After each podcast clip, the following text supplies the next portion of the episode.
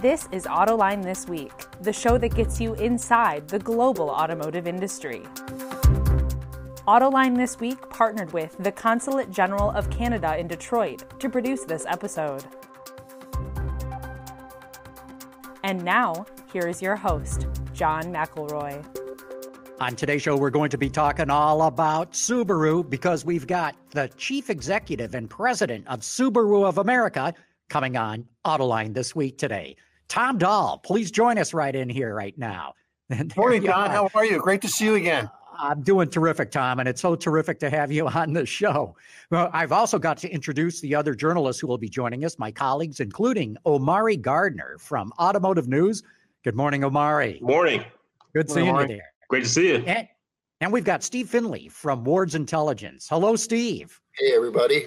Good to be here. Morning, Let's Steve. get into the the conversation. Tom, as as we all know, uh, the automotive market has really taken a hit because of this pandemic. Uh, sales stink, but Subaru not doing as bad as everybody else. In fact, you've picked up some market share. Do you see any other signs of life out there? Well, just like everybody else, when the when this thing started back around March fifteenth, the middle of the month, um, we were off to a very good start to the year. We were, we thought we were going to have our thirteenth year of sales increases and our twelfth consecutive year of record earnings and and sales.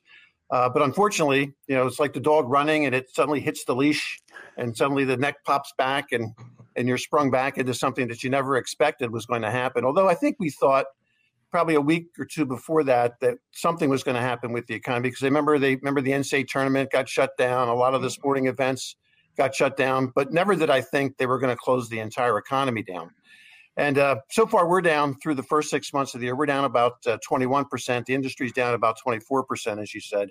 Uh, we had our, in terms of market share, in in uh, June, we had our best market share month ever. We had 4.8% total market share, and on retail, if you exclude the fleet and the other stuff that gets added into that, we had about a 5.4% market share. So um, yeah, but we're still down, right? I mean, we're we were down 12% roughly in in June. Um, you know, April, March and April we were down 47% in each of those months. Recovered in May. Uh, May we were down about uh, you know 17, 18%. And then uh, in June we were down about 12%. So every month it's gotten a little bit better uh, from a sales standpoint. And uh, June was really uh, not not too bad, all things considered, because our day supply is now getting to be quite low.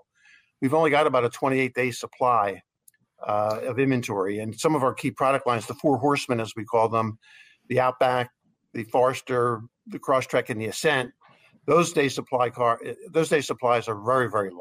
So uh, efficiency is going to be key in July in order for us to be able to sustain our momentum. Say, Tom, a lot of the um, automakers were putting out some pretty generous incentives uh, in March and April. Uh, it, it was absolutely necessary. I know you're not a big fan of incentives, uh, but what do you think of that? I mean, nobody is a big fan of incentives on the automaker side, but sometimes they're a necessary evil, right? Right. Well, you know, Steve, it's a good question. One one of the things that I've learned over the years, I, and of course, I've been around a long time and seen a lot of the cycles up and down, and have been through. Um, I like to say I'm a veteran of this industry. Um, and it and, and something that was that, that happened the way that it happened, how quickly it happened, and how abru- abruptly the market went from like a 16.8, 16.9 percent annual selling rate down to 13 or less so quickly. To me, I think it's one of these things you want to try to take a step back and see what's actually going to happen. You don't want to panic too much because if you do, and you put your incentives on too quickly, you're basically giving profit away. You have to kind of see where the, you know, where where the market's going to settle in at, and then you make a determination as to whether or not you need to sustain your market share based upon where the market ultimately shakes out. Um, so that's what we did. You know, we we worked with our, our parent company, and we always came. We, we believe me when I tell you. I mean, I've, I've been around a long time, and you know, probably I've been here for what 38 years, and probably for half of those 38 years, this is a company and a brand that struggled. And we know putting on incentives and the brand damaging, the brand damage that that can cause, it's irreparable if you try to go to that too quickly. So what we decided to do is rather than offering a lot of cash back to customers, we went to zero percent route. Mm. So we have zero percent on on our Outback, Forester, and Ascent models, as well as our two sedan with the Impreza and with the Legacy. But that's basically the extent to what we're doing, and it's not really costing us all that much because we're in a period of historically low interest rates. Right. Um, kind of speaking of um, you know um, um, you know sales and uh, you know things normalizing, how is how is capacity um, at the um, plants in Japan and Indiana? Are you getting are you near capacity or uh, where are you at right now? Uh, getting there, Omari. We're we're mm-hmm. slowly building up, as probably the other manufacturers are telling you the same thing because we all use a lot of the same suppliers. Mm-hmm. Um, so it's a, it's been a slow build, but our, our factory in Indiana is is back uh, back to the two shifts, and our factory in in Gunma, Japan, is also back. Um, so we're expecting a need, to be frank with you, because our day supply is so low, as I spoke about earlier. We need to have the pipeline refilled as quickly as possible. And um, you know we're going to struggle here probably in in July and the first part of August because we've got to resupply our retailers. Mm-hmm. But it'll probably be around mid August to the end of August before we get back to a reasonable day supply. Um, you know, and then of course in the fall and as we go through the winter, the day supply should get back to what we would like to see somewhere in that 40 to 45 day supply range. Do you see that going back and forth? Um, there are some predictions that once the supply uh, needs are met, then all of a sudden demand could potentially abate because of the economy and what, what might be ahead. Real, really good point, Steve. I mean, uh, we're watching what's happening in some of the states, probably just like you are, right? I mean, uh, we, we're seeing what's happening in California, Texas, Arizona, Florida. These were the states that were open early on that kind of carried us when when the Northeast states where we're typically strong shut down. Mm-hmm. Um, you know, so we just hope it doesn't get into the close down rotation game here, where the you know you got this the, the southern now, yeah, mm-hmm. and and of course we're in New Jersey. Our headquarters is in New Jersey, and New Jersey was one of the hotbed states early on. It seems to be in a little bit of a remission now. But that's something that we really have to worry about. And we are concerned about that because you don't know what's going to happen. Governor Whitmer in Michigan, I saw yesterday, is so concerned about coronavirus cases in Michigan, she's threatening again to close down some of the auto factories out there again. I mean, geez, if that happens, yeah, you just hope it it, it doesn't go back to that, and we hope that this, the economy continues continues to continue to improve like it has been. Uh, but that's really something we have to watch and be concerned with. Yes, it really is crisis management. Tom, uh, it, it looks like dealers who have adopted the, the doing the buying process online have come out of this better than those who haven't. How are your retailers doing in that regard? And do you see it the same way that the ones who are doing online retailing are doing better? Uh, pretty much the same, John. I mean, uh, re- online retailing has, in this pandemic situation, customers a little bit concerned about going out, uh, and particularly with our customer base, tends to be a little bit older. Um, you know, a little more reluctant maybe to come to the store to visit um, so our retailers adopted. I would say around the middle of April is when we saw the adoption. I think after when when when the economy was first shut down, the first 15 days and or the last 15 days of March, you know, 15 days to slow the spread, and then it was the second 15 days from April 1st to to April the 15th. When it got to that third period of time, that, that's when the retailers began to adopt uh, to new methods of retailing because they they needed to and they had to. Um, but what we're finding out is there's a small portion of customers that want to take the process all the way through online, including the delivery and the signing of the papers and all that kind of thing. But most people still want to come in. It's like buying any expensive good, you know, whether it's a, a, ring, a watch, whatever. You, people still want to see it. They want to test drive it. So people get so far in the process, but then they still want to come in or still want to make arrangements to test drive the vehicle. So we're we're uh, we're seeing more online adoption, but we're seeing it getting only so far in the process before the people still then want to come in and test drive the car and have the delivery and make sure they truly understand all the technology that's in the car. But there has been more adoption to online. Uh, and this is one of the things probably that's going to change a little bit as we come out of this. You know, will people continue to want to want to, want to do the sales process and certainly have some of the service process online as well with making appointments coming out to pick up the car, dropping the car back off after it's done, that type of thing. What are you hearing from your retailers now? Are they um, this, this is so unpredictable. What's going to happen in the future? Do you think they we may need another round of stimulus or some other PPP like program going forward? Really good question, Omari. I, I would say um, our retailers came out of it very well because we worked in partnership with our retailers to help them with some of the costs that they had incurred, either waiving certain things, working with the finance company. Uh, if they're if for those retailers in the beginning anyway that may have had more cars, we worked on storage costs and things like that with our retailers. So I would say if the economy continues the way it's going and we don't see another phase two shutdown or lockdown of the economy, uh, probably a, a, second round of PPE, you know, isn't necessary or, or as necessary. Um, but one doesn't know, right? And we really right. don't know how this thing's going to recover or whatever. So we need to make sure that we keep our eye on it and make sure that um, if it is necessary, uh, Congress and those that are in power are able to make those decisions fairly quickly. Um, but right now, I, I, don't know that it's quite necessary. Uh, at least the way I see it, anyway. I don't know that it's it's necessary at this point in time. Tom, let's talk a little bit about the future. Electric cars. You know, uh, everybody's starting to come out with them. I would think this is just my impression that Subaru buyers might be more accepting of electric cars. You know, being more environmentally uh, conscious and and that. That's my read of it. Uh, am I right on that? And and what are your plans for an electric car? We're just like everybody else, and that we're ultimately going to have to have our versions of electric vehicles coming up as we go through um, the early part of the 20s and through the mid 20s. Uh, we're going to have to have electric vehicles throughout the product line in order to be able to compete and in order to be able to adhere to the CAFE and the greenhouse gas standards that are out there. Uh, you know, the Trump administration came out yesterday with uh, they lowered the version from the old Obama standards. Was it like five percent per year improvement to one and a half percent? So regardless of which administration or what what the regulations are, we still have to be able to comply with the regulations as we go through. And I think you're right, John. I think because our customer is so environmentally conscious uh, and has such respect for the environment that we may have we may have a leg up on maybe some of the other manufacturers in the adaptation of of electric vehicles to our car lines. Um, so in a couple of years, right now, as you know, we have a hybrid in the in the Crosstrek that's selling very well.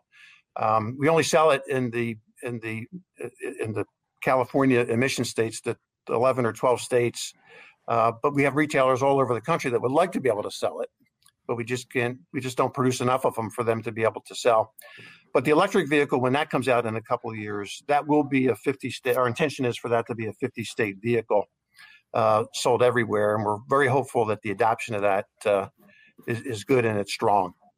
Yeah, it's just that everybody seems to be for electric cars, including me. Everybody seems to be for it, except for consumers. Um, but for like what three percent or something like that. Uh, so how do you reconcile that?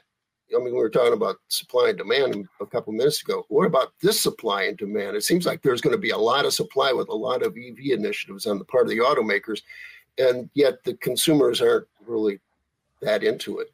So you're 100% right, Steve. I mean, right now, people don't seem to be willing to accept the price up, you know, for the electric vehicle or the hybrid type vehicle, because when they're looking at it, I mean, customers, I've always found them amazingly smart, right? They sit around their kitchen table with their budget and they say, okay, here's the here's the price for the normally aspirated vehicle, here's the price for the electric vehicle or the hybrid, and they're doing the math and they're saying, well, geez, you know, here's here's the price up for it. Here's what it's going to cost me potentially from an incremental monthly payment perspective, or what it's going to cost me over the over the life of the car. And they say to themselves, most people will say to themselves, eh, it's just not worth it at this point in time with gas prices being so low.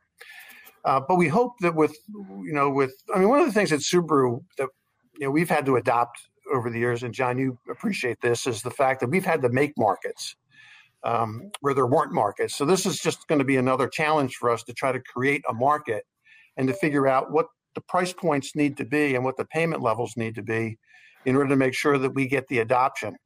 And one of the reasons why we've probably been later to the to the party with electric vehicles is because we just have to make sure that we can sell them in the volumes that they need to be sold in. Because we don't have the economies of scale that some of the larger competitors have. We're worldwide. What do we have? A you know, one or two percent worldwide market share in the United States, we're we're, we're fairly hmm. good size. It, you know, last year we had a 4.1 percent market share, but still compared to everybody else in this industry, the larger players, we don't have those economies of scale. We don't compete in trucks. You know, we don't have we don't have the breadth of product that we can we can sustain this fixed cost investment and spread it out over that our competitors have.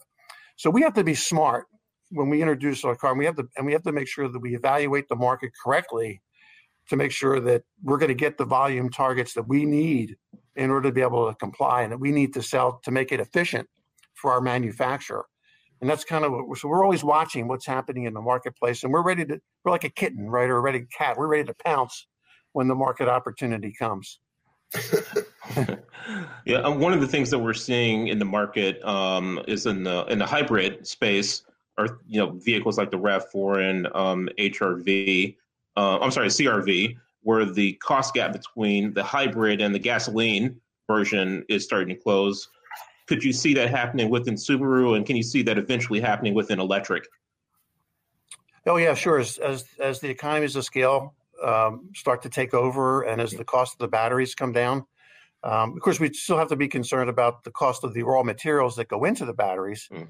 um, and and what the supply is going to be like for those. But we hope over time that yes, the, that that price gap narrows somewhat, and more and more people then can be able to afford to get into these vehicles.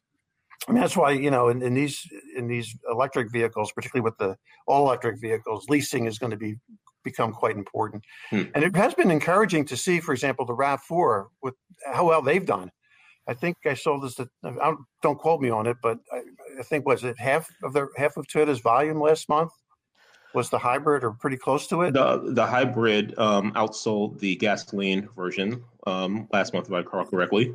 Yeah, that's that's quite encouraging. So I think yeah. you know the, the, it's it's good because now you can understand what the price gap needs to be in order to get the adoption from the customer that's going to be needed in order to be able to sell these cars efficiently through the uh, the system. And because everybody is concerned with global warming and the environment and and making sure that we protect uh, all of the Earth's resources. So that's why these are important products and and certainly important marketing decisions that have to come up over these next years as we transition. Tom, uh, some automakers have been playing around with what they call subscription models. So, in instead of buying or leasing a car, you know, you subscribe to the service. Is that anything that uh, Subaru has looked at? What are your thoughts on that topic? Really, really good question, John. Um, yeah, we've we've looked at it. Um, I think from our standpoint, it's uh, you know we we've got more fundamental issues right now to look at than be worried about the subscription model right now. Um, uh, I don't know that we ever really want it to be a large portion of our business because in order to hit the right market clearing price, I, I think this is what some of the other manufacturers found out. You, have got to price it in such a way that you, you really can't make any money. And remember also, the cars come back and have to be disposed of in a secondary market. And early on in the pandemic, as you know, the fleet market's gone to you know, uh, going to going, going to the bottom. So a lot of those fleet cars were coming back, and a lot of a lot of manufacturers went to service loaner programs to kind of make up for that difference. So there's a lot of cars that are coming back now into the used car market. Unfortunately, the used car market has recovered. So this would have just been another level of vehicles that would be coming back into the market that ultimately would have to be disposed of in the secondary channel uh, that manufacturers would have to take a risk on in terms of maintaining that market. So, I mean, you can sell anything. There's always a market clearing price for anything. The question becomes, can you do it profitably? And you know, being a smaller company and, and being keenly aware of the importance of earnings and cash flow and so forth, um, you know, we, we we needed to kind of be careful in how we approached that particular market. Um, so we did look at it. Uh, you know, then the pandemic hit. We were probably getting ready to do something, but we've kind of pushed that back on the back burner for now. But something maybe gets dust off in a year or two if things get back to normal.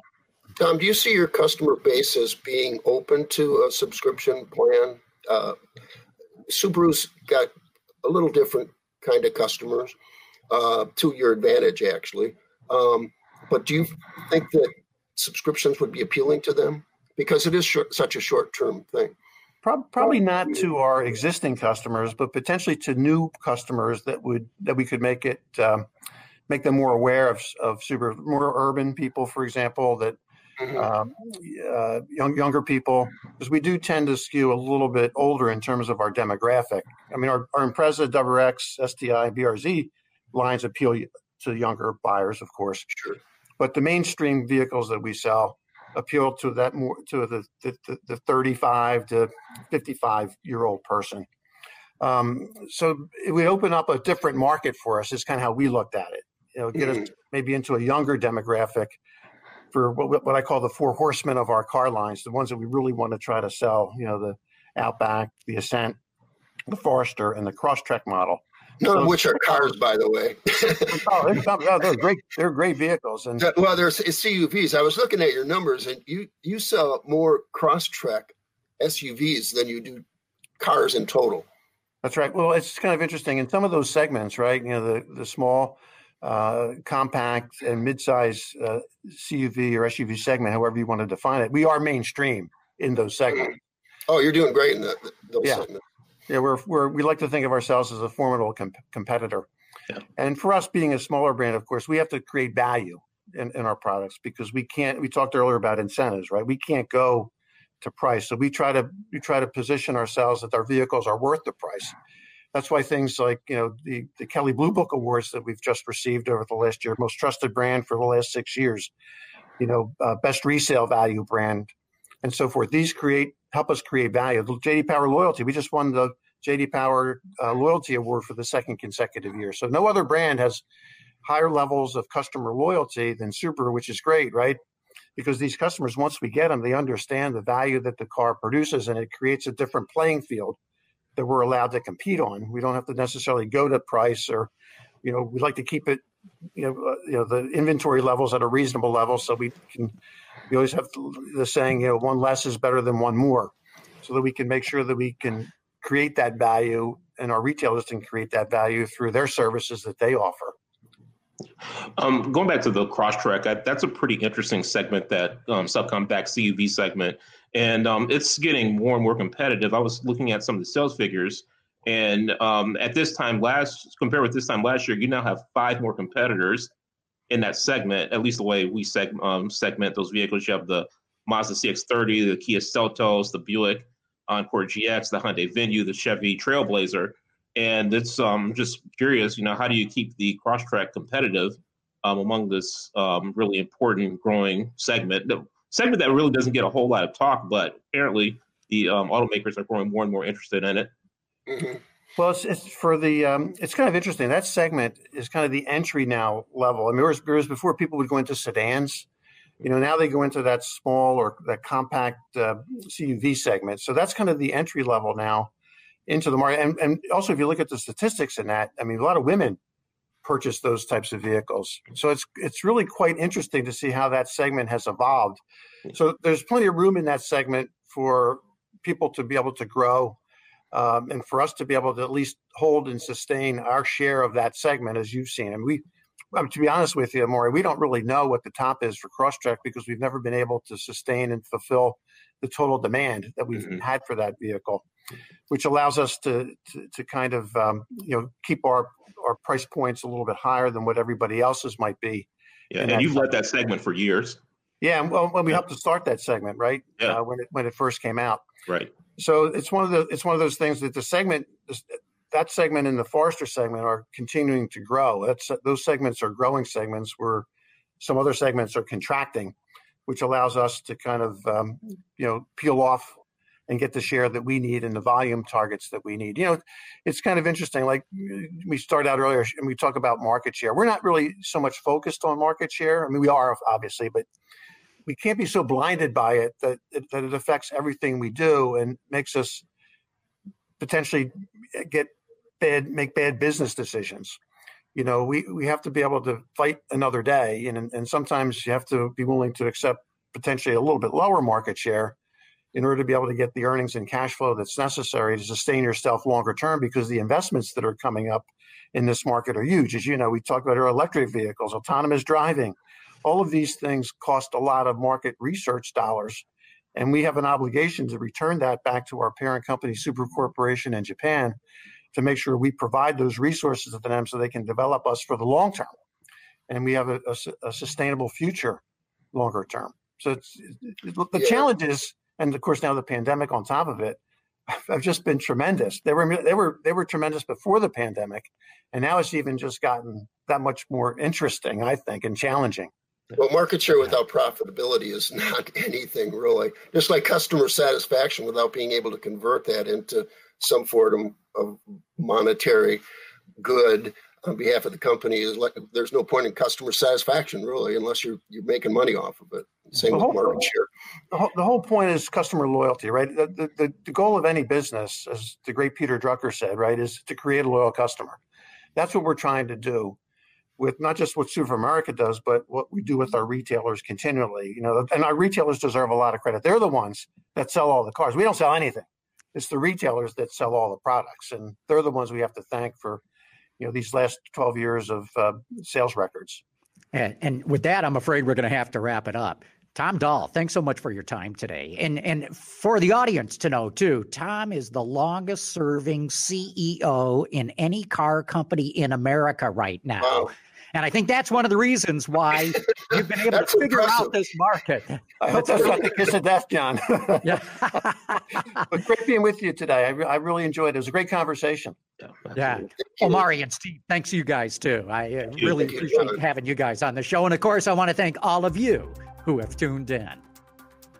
Autoline This Week partnered with the Consulate General of Canada in Detroit to produce this episode.